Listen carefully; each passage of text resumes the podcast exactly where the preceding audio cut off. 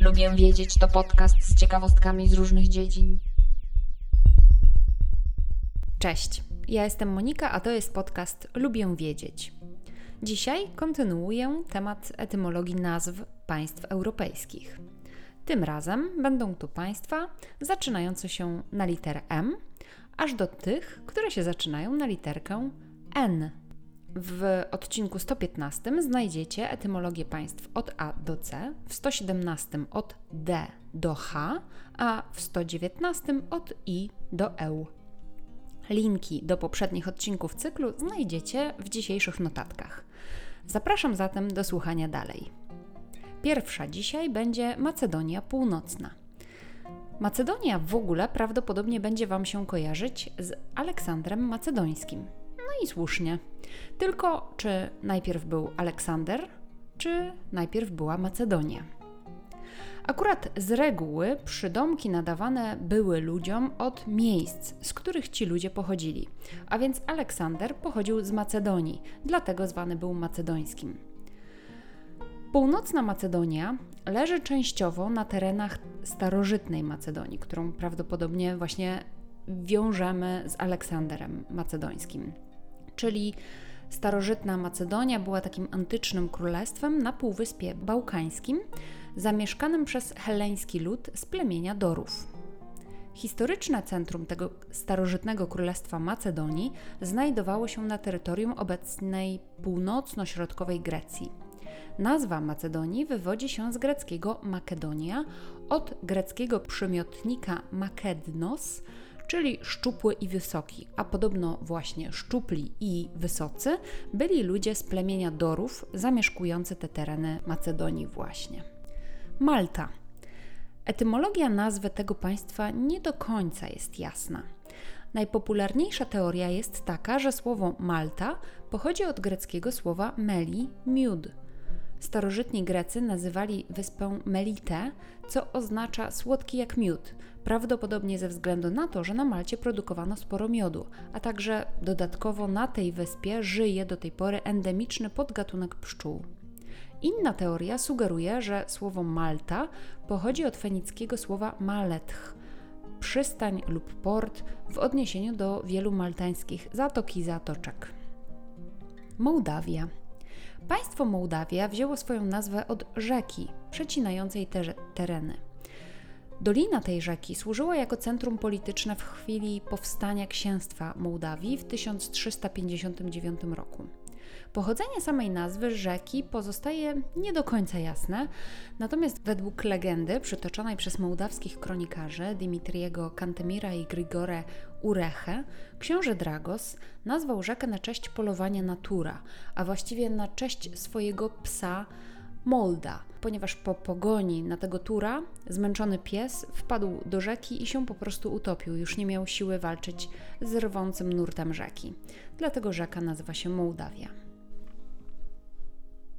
Monako to najmniejsze po Watykanie państwo na świecie. Nazwa Monako pochodzi od pobliskiej greckiej kolonii fokejskiej z VI wieku przed naszą erą. Określany przez Liguryjczyków z greckiego monoikos, czyli pojedynczy dom, monos pojedynczy, a oikos dom. Określało to prawdopodobnie odległość od innych starożytnych terenów, na których się ludzie osiedlili. Domy były daleko od innych osad, a więc były pojedyncze i daleko od siebie. Jest też taki mit, według którego Herkules przeszedł przez obszar Monako i odsunął od władzy poprzednich bogów na tym terenie. W rezultacie powstała tam świątynia Herkulesa Monoikosa. Ponieważ jedyną świątynią na tym obszarze był właśnie dom Herkulesa, nazwano miasto Monoikos. Ostatecznie trafiło to miasto w ręce Cesarstwa Rzymskiego, a to z kolei przekazało go Genueńczykom. Niemcy. To będzie ciekawe, ponieważ Niemcy w języku polskim mają kompletnie inną nazwę niż w językach germańskich, gdzie nazwa państwa to Germany, Germania, chociaż w języku polskim także zdarzało się nazywać to państwo Germanium. Po niemiecku ten kraj to Deutschland, a w językach romańskich to Alemania. Omówię więc etymologię różnych grup językowych. Według popularnej etymologii polska nazwa Niemcy wywodzi się z tego samego rdzenia słowiańskiego, co określenie niemy, czyli obcy. Podkreśla to barierę językową między językiem germańskim a językami słowiańskimi, bo oznaczało to niemego, czyli osobę, która mówi niezrozumiałym językiem albo nie mówi zrozumiałym językiem, nie ma zdolności mówienia. Podobnie nazwa Niemiec brzmi w wielu słowiańskich językach, a także w zapożyczonym ze słowiańszczyzny węgierskim Nemet. Jest jeszcze jedna teoria, według której nazwa ta wywodzi się od plemienia Nemeti, wzmiankowanego przez Tacyta i Cezara. Nemeti to było zachodniogermańskie plemię, które żyło w I wieku przed Chrystusem na obszarze górnej Nadrenii pomiędzy Palatynatem i jeziorem Bodeńskim. Z kolei angielskie słowo Germany pochodzi od łacińskiego Germania, które zaczęło być używane już po tym, jak Juliusz Cezar przyjął je dla ludów położonych na wschód od Renu. Z kolei niemiecki termin Deutschland, pierwotnie Jutisku, ziemie niemieckie, pochodzi od języka Deutsch, wywodzącego się ze starowysokoniemieckiego Jutisk, ludu, od diot lub diota, lud. Pierwotnie ten język starowysokoniemiecki Jutisk używany był do odróżnienia języka zwykłego ludu od łaciny romańskich przodków. To z kolei wywodzi się od protogermańskiego Diudiscas, czyli ludu.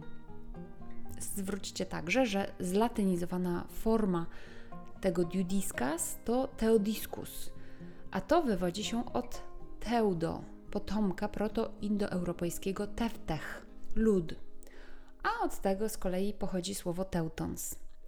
A kiedy już słyszymy tą formę Theodiscas i Theodiscus, to bardziej można zrozumieć włoskie tedesco dla przymiotnika niemiecki, bo po włosku niemiecki to tedesco.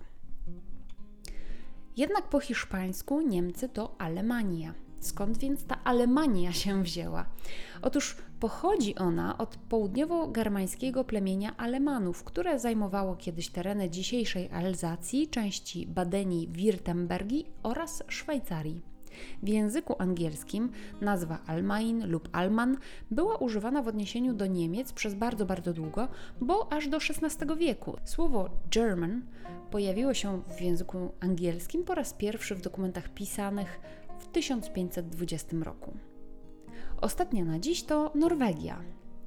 Nazwa Norwegia pochodzi od staroangielskiego słowa Nordweg, wspomnianego w 880 roku naszej ery, oznaczającego drogę północną lub drogę prowadzącą na północ, bo też państwo Norwegia znajduje się i zawsze znajdowało się na północ od większości pozostałych krain. Anglosasi z Wielkiej Brytanii również określali Królestwo Norwegii w 880 roku jako ziemia Nordmana. Dziękuję za wysłuchanie kolejnego odcinka podcastu Lubię Wiedzieć. Zachęcam do subskrypcji, koniecznie zajrzyjcie do notatek tego odcinka. Zapraszam też na moje konto instagramowe, gdzie zamieszczam różne inne ciekawostki. Jeśli chcecie z kolei posłuchać o książkach, które czytam, to zapraszam na mój drugi podcast Fiszkowa Kartoteka. Do usłyszenia, cześć!